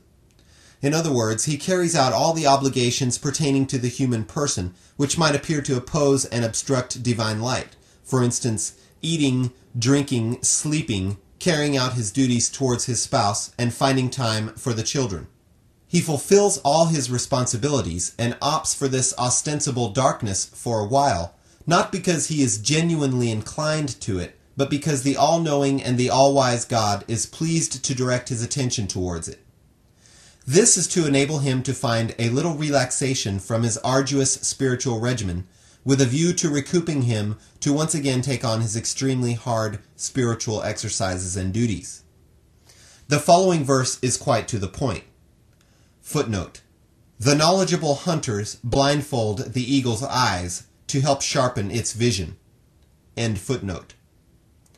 Likewise, when overwhelmed by extreme mental fatigue, concern, stress, and strain, these perfect persons permit themselves some relief in physical pleasure, and their frail physique is recharged with fresh strength and vigor to keep company with the spirit. Indeed, because of this fractional diversion, he is able to cover vast spiritual distances. Apart from this, the human psyche also contains some other characteristics of the night as discovered through close scrutiny by astronomers and natural scientists. Similarly, the perfect man also resembles the heavens. Just as the spatial void of the heavens is so vast that nothing can possibly fill it, so is the mind and spirit of the godly elect extremely vast and expansive. Despite knowing thousands of spiritual secrets and verities, they continue to exclaim, We are far from knowing you. Just as the expanse of the heavens is full of shining stars, so is he, the perfect man, endowed with many highly luminous qualities. Also, his person bears resemblance to a rich and fertile soil. A good, rich, top quality soil in which seeds are sown, with adequate plowing and by meeting all requirements of irrigation, farming, and toil, yields a thousand times more harvest than other soils. What is more, its fruit as compared to other fruits in quality and quantity is extremely fine, sweet, and delicious. Similar is the case of the person of the perfect man. Planted as he is by divine imperatives, the saplings of his good deeds sprout forth with a rare kind of verdure and greenery. The fruit they bear are superfine and delicious, so much so that the beholder is reminded of the holy dominion of God Almighty, and involuntarily proclaims, Footnote, Allah, holy art thou, glory be to thy name. End footnote. Indeed, the verse,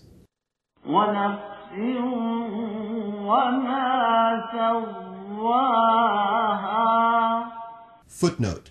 The Quran, chapter 91, verse 8, end footnote. Indeed, the verse clearly testifies that the perfect man in quality and connotation is a universe of his own and contains, in miniature, the qualities and characteristics of the macro universe.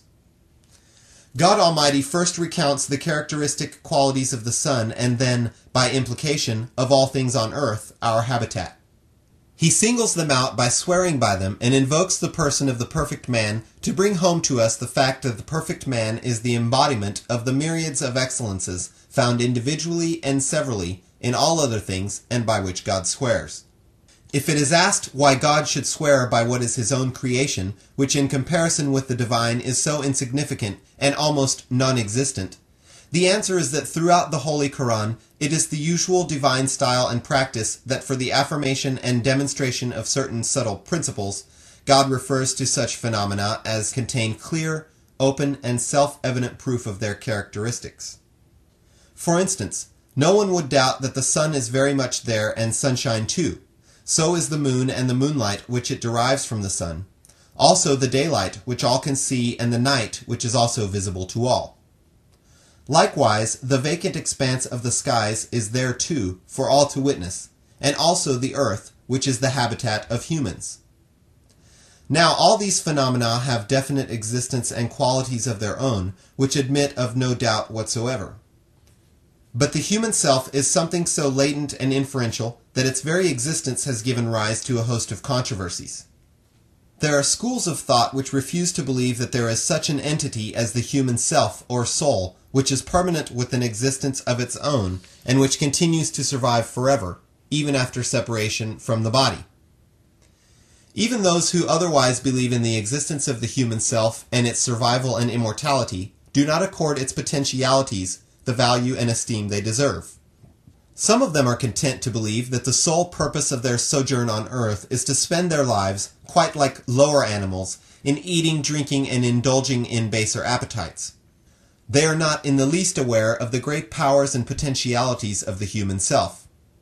Indeed, were man to put his mind to acquiring and attaining excellence, he could do so quickly, encompass quite like a circle the entire range of virtues and excellences found in the universe, in all their kinds and categories.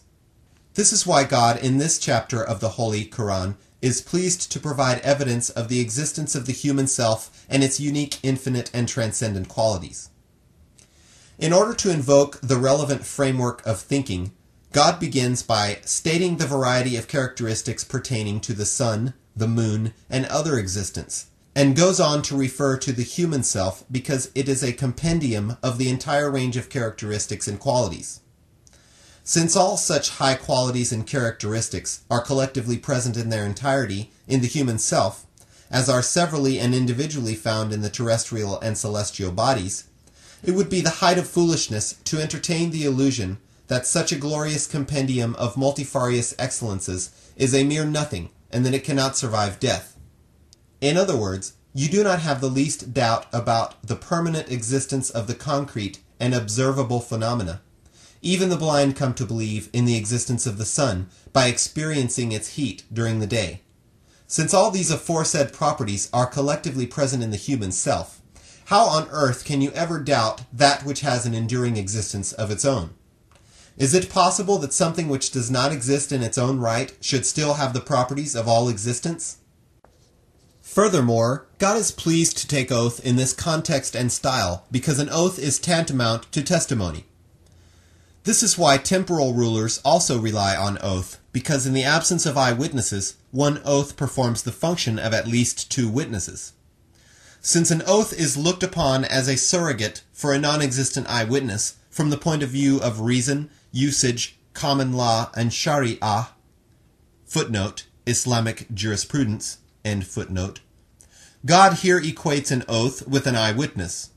Therefore, when he says, I swear by the sun and the sunlight, this means that the sun and its light and heat bear witness to the human self being an existent and an enduring entity, because besides its other properties, the solar quality of light and heat are also found in the human self.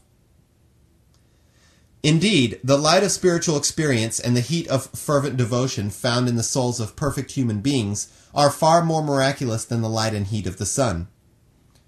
Now, if the sun can exist as a self existent entity, why can't the human soul, which in properties is its equal and peer and even superior? Similarly, God swears by the moon when it follows the sun. The sense and substance of the oath is that the moon testifies to the human soul as an existent and enduring entity because the moon has the characteristic quality of deriving light from the sun. Just as the moon is recipient of light from the sun, the human soul also, as an eager seeker after truth, by following the perfect man, comes to partake of his spiritual bliss even more than the moon could ever partake of the light of the sun. This is because after owning the sunlight, the moon also disowns it, which the human self or soul never does. Since the soul is the dominant partner with the moon in the acquisition of light and contains all the remaining properties and characteristics peculiar to the moon, there is no earthly reason why the moon should be considered an existent and subsistent entity and the human soul denied its equally enduring existence. In short, all the objects of oath mentioned prior to the oath regarding the human soul are declared by God because of their intrinsic qualities as crucial proof, testimony, and reminder that the soul of man does in fact exist. Elsewhere at places in the Holy Quran, God swears by certain objects. Every time the sole purpose and intent of such oaths is to invoke the manifest as witness to the secret. Every time the sole purpose and intent of such oaths is to invoke the manifest as witness to the secret, because of the qualitative resemblance between the two. A question would, however, arise regarding such witnesses as are produced to prove that the human soul is an existent entity. The question is how can the properties of objects invoked as witnesses be shown to be the properties of the human soul also? And what is the proof?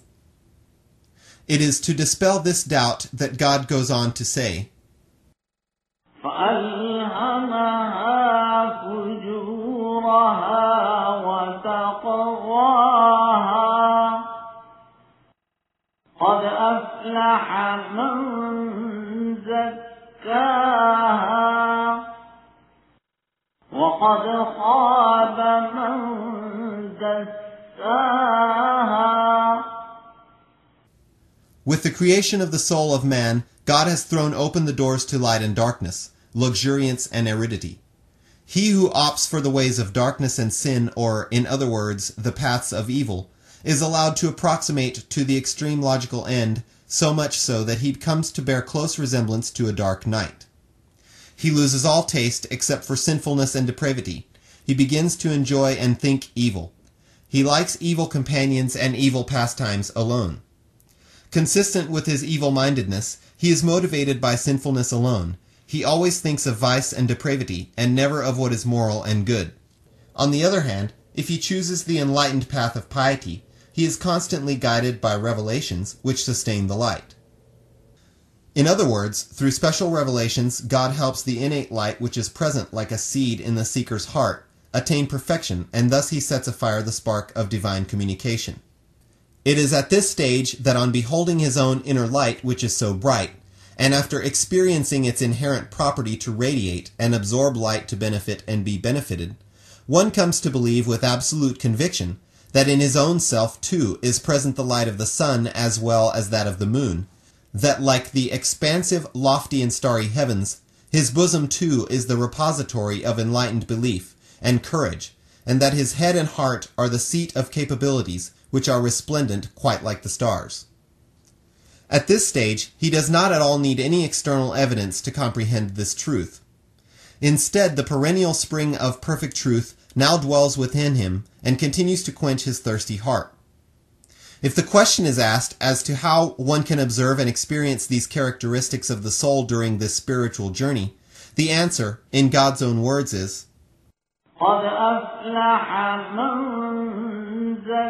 زكاها وقد خاب من دساها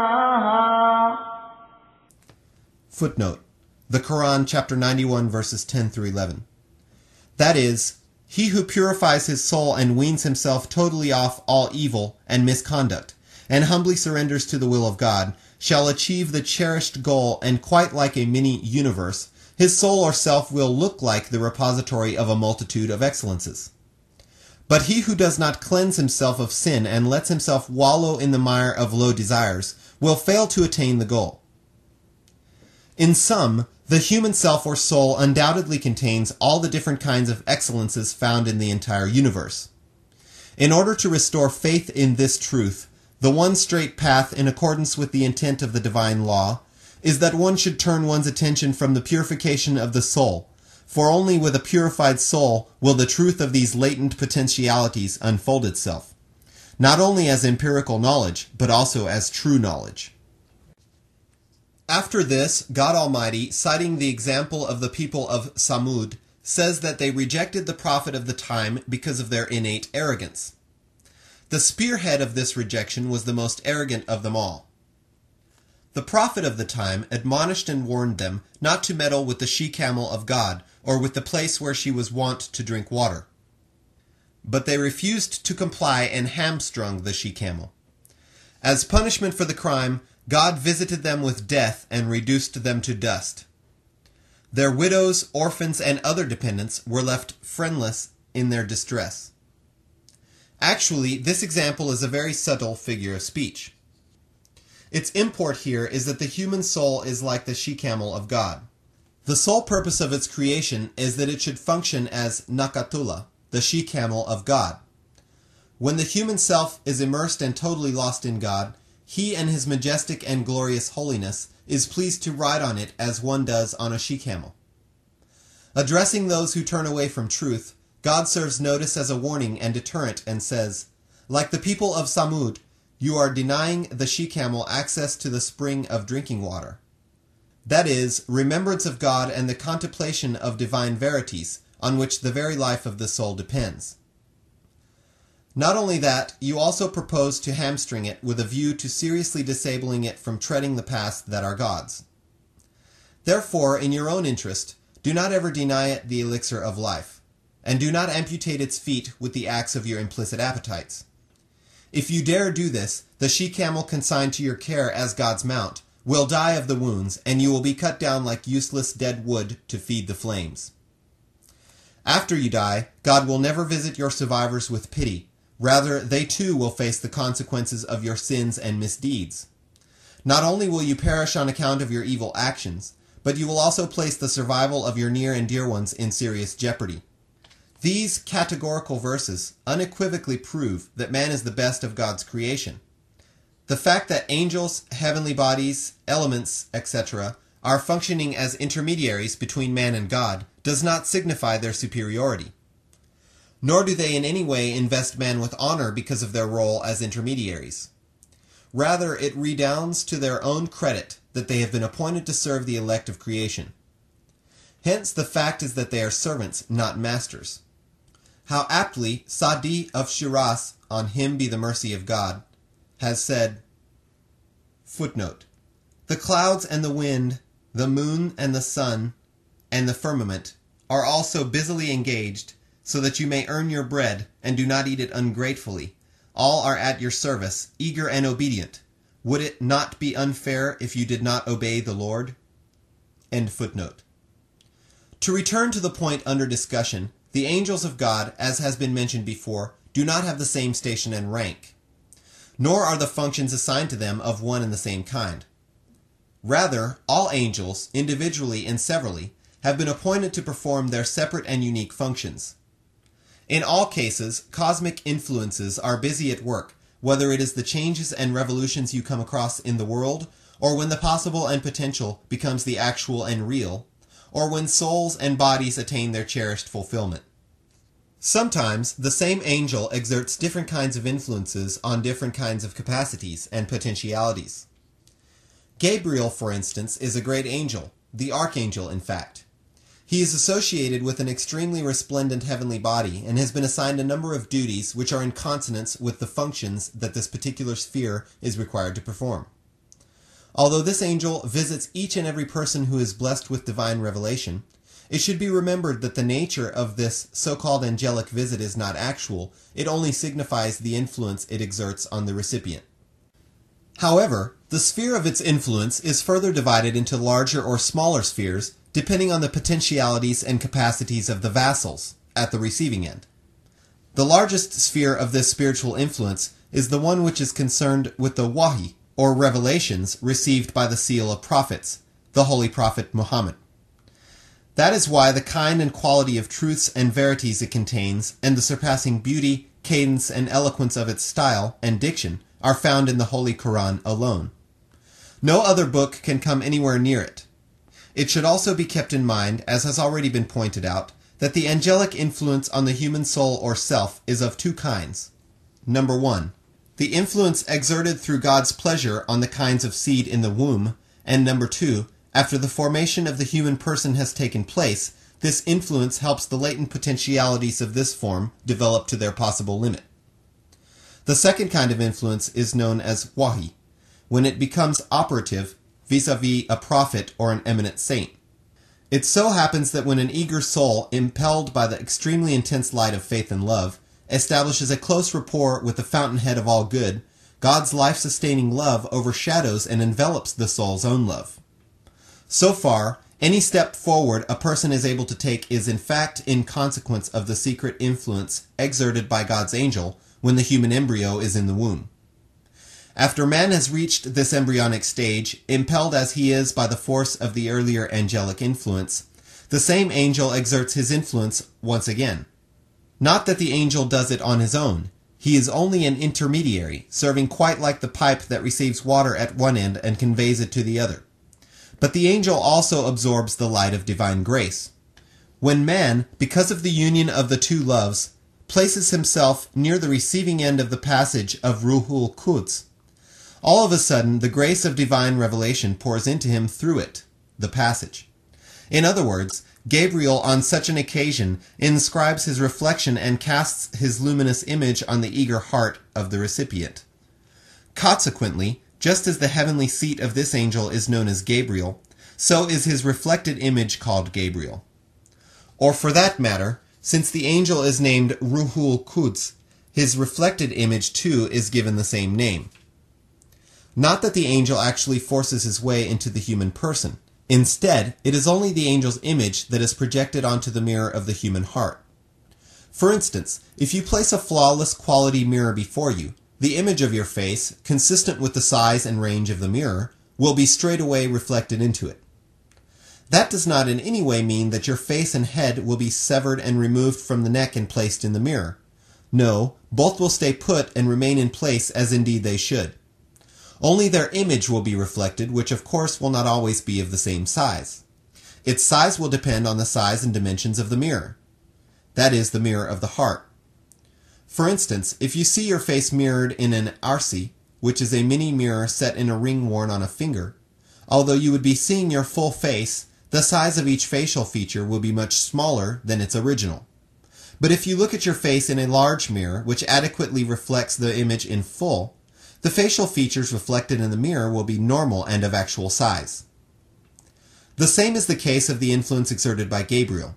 He it is who casts this influence consequential to revelation, even in case of the most minor of the saints. Yet it is the same Gabriel who has been communicating revelation to the heart of the best and seal of prophets, the Holy Prophet Muhammad. The difference between the two revelations is the difference between the aforesaid Arsi, mini mirror, and the large-sized mirror. Although on the face of it, it is the same Gabriel and the same impulse, but in extension and clarity, the capacity to receive is not always of the same quality. I have used the term clarity to show that the difference between the various kinds of influence exerted by Gabriel is not only the difference in quantity, but also in quality. All recipients of revelation are not of the same spiritual station because of the difference in the purity of hearts, which is the condition precedent to the spiritual reflection mentioned above. As you know, all mirrors are not of the same quality. Some are highly burnished and clear.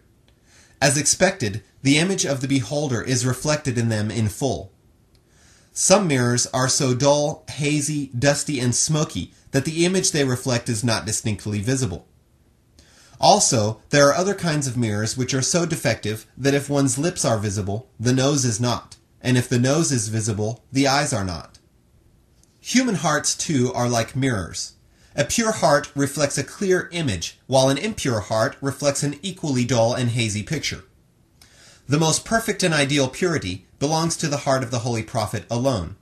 No other heart is equal to his in purity. It shall be mentioned here that God Almighty being the cause of all causes, the existence of all existence, depends upon his existence alone. Out of pleasure or displeasure, whenever God chooses to move or wills to bring about a phenomenon, the move, if absolute and categorical, becomes the sine qua non of the movement of all existence in the universe. If for some reason the movement is partial, parts of the universe also start moving partially. The fact of the matter is that the relationship between God on the one hand and his creation and the myriads of worlds on the other is like the relationship between body and soul. Just as all parts of the body are subservient to the behests of the soul and incline in the direction in which the soul tends to incline, the same relationship exists between God and his creatures. I do not say, like the author of Fusus, Muhyiddin ibn al-Arabi, that footnote God created things and he is those things, end footnote. But I do venture to say, footnote, God created things and he is like those things. This universe is like a palace paved with smooth slabs of glass, beneath which strong currents of water flow. He does what he wills. Defective eyes mistake these things for God. They think that the sun, the moon, and the stars are independently effective and functional on their own, whereas none is truly independent and effective but God. End footnote. The all-wise God has disclosed this closely guarded secret to me, that this universe and its complements are like his organs and are meant to carry out the imperatives and intentions of God Almighty, the cause of all causes. The universe and its constituent parts are not self-existent. They derive strength and substance from the Supreme Soul, God, quite like all the bodily functions which exist because of life. To the Supreme Existent or Spirit, this universe is constituted, figuratively speaking, of so many surrogate limbs or organs. Some of these existents are in a manner of speaking the light of divine countenance. Internally or externally, consistent with the divine will, they serve as the beacon. Some objects are like his hands, as it were, some are like his feet, and some others like his breath. In short, this cosmic plurality in relation to God is again, in a manner of speaking, a kind of bodily expression whose life and splendor emanate from the Supreme Spirit, God the Sustainer. Whenever God the Sustainer wills a volitional movement, it is followed by a corresponding movement as desired by him in all or some of the constituent parts of the physical universe. In order to pictorially visualize the implications of the foregoing statement, let us imagine that the supreme sustainer of the universe is indeed the supreme being, who has an infinite number of hands and feet. Their number is uncountable, and their breadth and width limitless. Like an octopus, as it were, the supreme being has tentacles reaching out to all corners of the universe and functioning as its gravitational pull. Indeed, these are the self-same organs also known as the universe. Whenever the sustainer of the universe wills a movement in part or in full, these so-called organs are also bound to move accordingly. Indeed, he carries out all his commands and intentions through these organs, without using any other means. In short, this is only a simple example of the great spiritual truth about which it is asserted that each part of the universe is subject to the divine will, and like a faithful and humble servant, symbolizes the realization of God's latent objectives and is busy implementing the divine imperatives in total submission to his will. But this submission is not of the kind which is based on force and coercion. On the contrary, everything is attracted to God by a kind of magnetic pull. It seems that every particle has such a built-in tendency to incline towards God as do the different limbs towards the body. Hence, this alone is the truth, indeed the stark truth, that the entire universe is like the organs of the Supreme Being. That is why he is called the sustainer of all the worlds. Just as life sustains the body, so does God sustain the entire universe. Were it not so, the entire cosmic order would turn into utter disorder and chaos.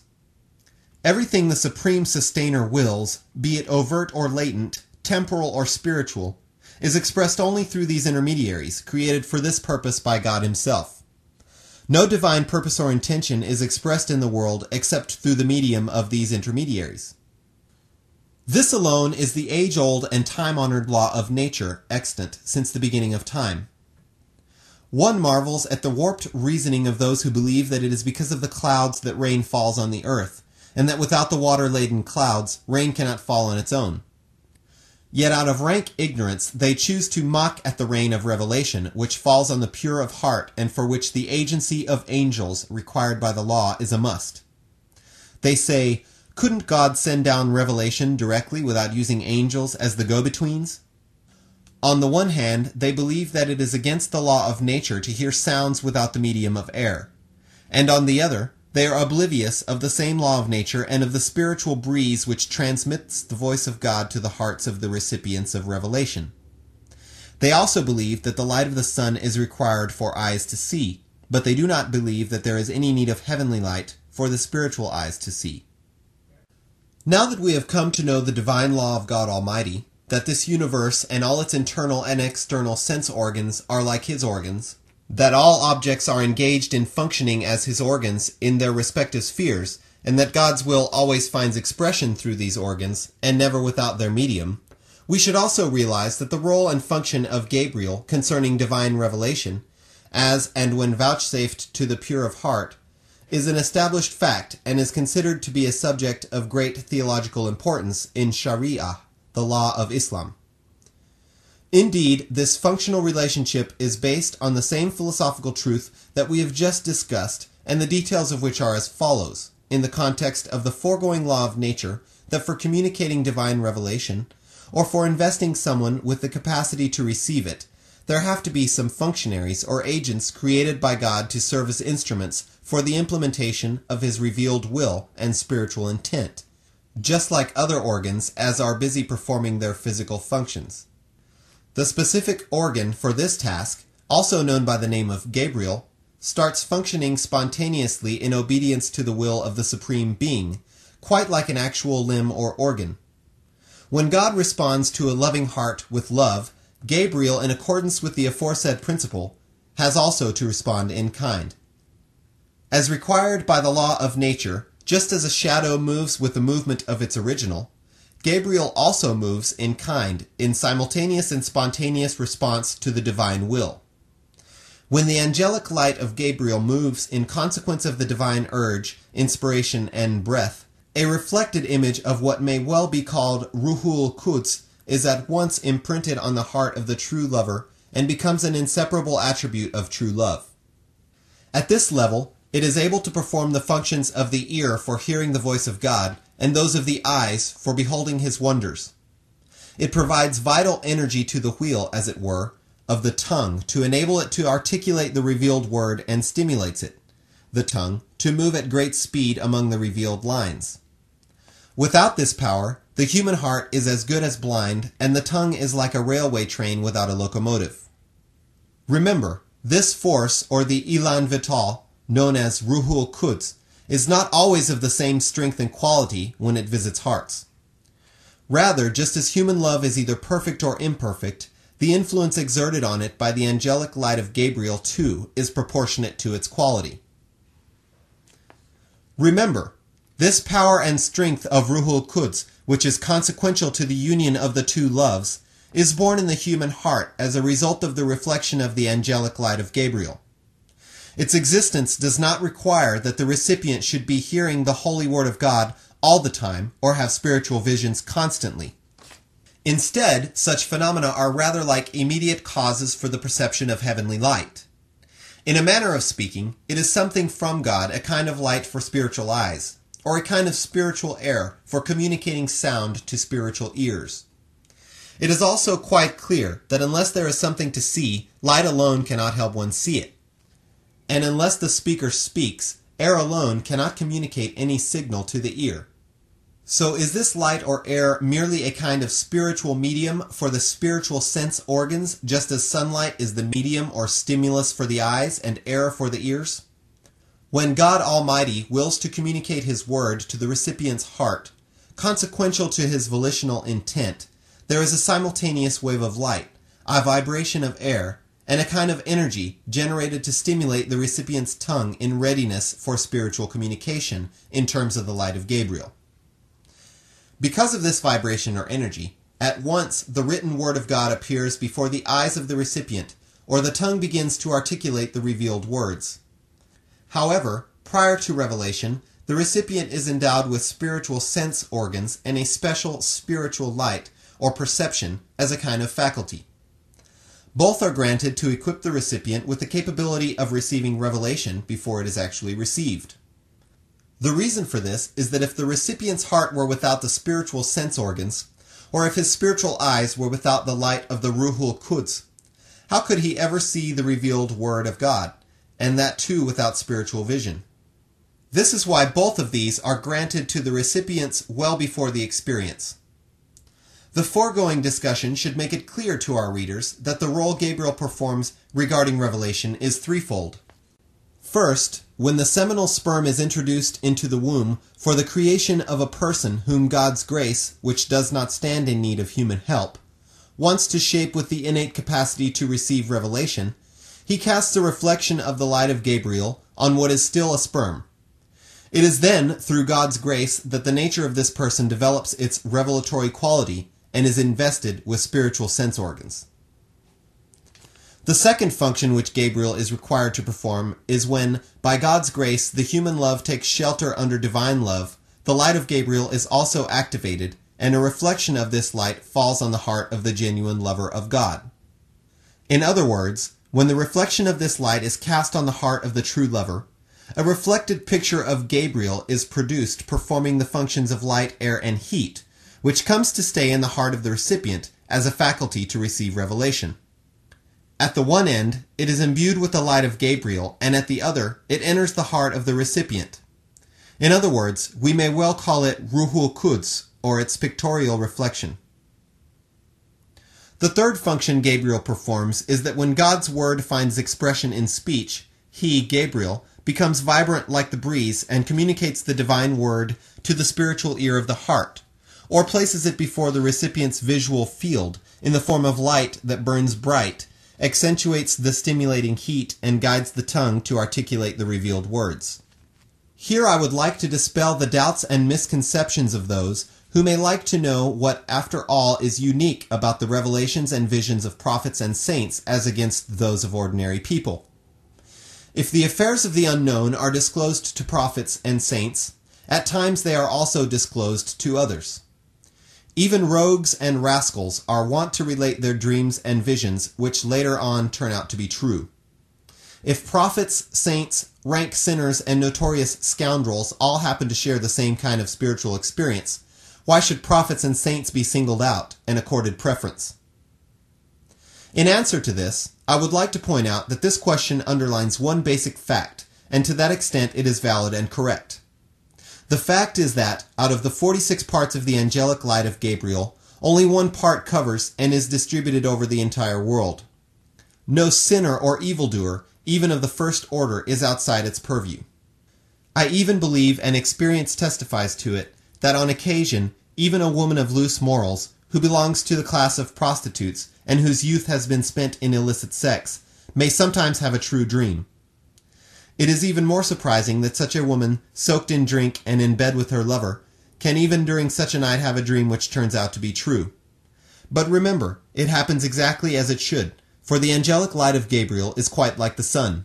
From his headquarters, he is exerting his influence over the entire universe, consistent with the potentialities of the recipients. Hence, not a single human being in the world is totally left out in the dark. Even the lowest of the low retains a minuscule particle of this love for his true homeland and the true beloved. Under the circumstances, it was necessary that parts of Gabriel's influence should have been extended to all humans, including Majnun, which as a matter of fact is the case. Footnote. Not used here in its literal sense, that is, lunatics or the insane, but as a synonym of majzub, the meaning of which is explained in the text. Majnun, who are commonly termed as majzub by the laity because of a kind of withdrawal from reality on their part, sometimes happens to fall under the rays of Gabriel's light. As a result, some of the rays of this light are reflected on their inner sight, because of which it comes to have an inkling of the secret workings of providence. But such dreams or visions pose no threat to the status of a prophet or a saint, and in no way do they detract from their exalted station, nor for that matter can any confusion arise between the two. Between them, there is such a marked and clear difference as can be easily understood by a rational human being, because the dreams and visions of the spiritual elite and those of the commoners can in no way be equated directly or indirectly, qualitatively or quantitatively. The elite of God partake of divine bounties to an extraordinary degree. The rest of the world shares this grace the way a poor beggar who happens to have a penny could be considered to share the coffers of a reigning monarch. It is evident that this minuscule participation in ownership does not in any way detract from the royal splendor, nor for that matter does it elevate the beggar's position. A little reflection will show that the glowworm, also known as Pat Bijna and Jugnu, too, has a kind of infinitesimal resemblance with the sun, but can it ever claim any share of the sun's glory because of this resemblance? Let it be understood that all excellences require a high degree of perfection in quality as well as quantity. A novice, by learning to identify letters in alphabetical order, does not become a scholar of repute, nor can one who chances to compose a poetic line be considered equal to the great poets. No part of wisdom or authority is without this microscopic commonality. If a ruler rules over the world, so does a laborer in his cottage rule over his wife and children. As to why God allowed this commonality of experience between the good and bad, and why at all did he favor the indifferent with this heavenly bounty as a specimen, the answer is that he did so as a countermeasure and clincher of an argument, so that because of this genetic affinity, every skeptic should be able to testify to the noble condition of the elect of God. When a person, even in the context of his limited scope, witnesses these phenomena for himself, and then also happens to hear such people speak of it, it becomes impossible for him, because of this glimpse, however momentary, to deny in all fairness the possibility of such spiritual experiences. Hence, after personally bearing witness to even a minor example of spiritual truth, he ipso facto becomes answerable to God, and can only deny the truth on pain of being apprehended. For instance, the Arya today believe that after revealing the four Vedas, God suddenly applied closure to revelation forever. But divine law gives the lie to their belief, for they themselves know that the institution of revelation continues to operate even to this day.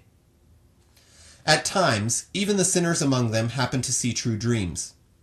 It is quite clear that God, who did not deprive even the sinful and the worldly of his spiritual grace, and despite their lack in total affinity, does on occasion shower his blessings even upon them, mutatis mutandis, what will he not confer upon those of his righteous servants, who implicitly follow his will, and whose submission to him is total? The moral of this genetic participation is that every person, however sinful and evil, even a bloodthirsty infidel, should realize by reflecting upon this resemblance that God did not create him to go to waste. Instead, he has invested him with a built in capacity for development and given him the basic form quite like a seed. It is for him to move forward.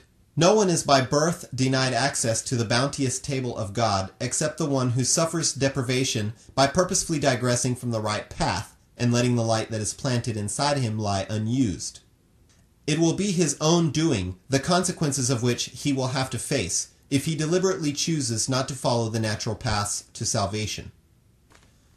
Reminder In the treatise Fath-e Islam, after mentioning the five branches of the divine project entrusted to us by God Almighty, we have reminded our sincere friends of the faith and well wishers of Islam of the need for assistance to which our devoted and eager brethren should attend at the earliest so that all programs can start functioning in their most suitable manner. The author Mirza Ghulam Ahmad of Qadian, District Gurdaspur. For the information of all Muslim scholars. Whatever this humble self has written about the similitude of the Messiah, The theme has been variously set down in the three treatises, namely Fath-e-Islam, Tawzi-e-Maram, and Azala-e-Awham. It would be meet and proper not to be hasty in expressing any opinion without first closely studying all the three monographs. Peace be upon those who follow the guidance.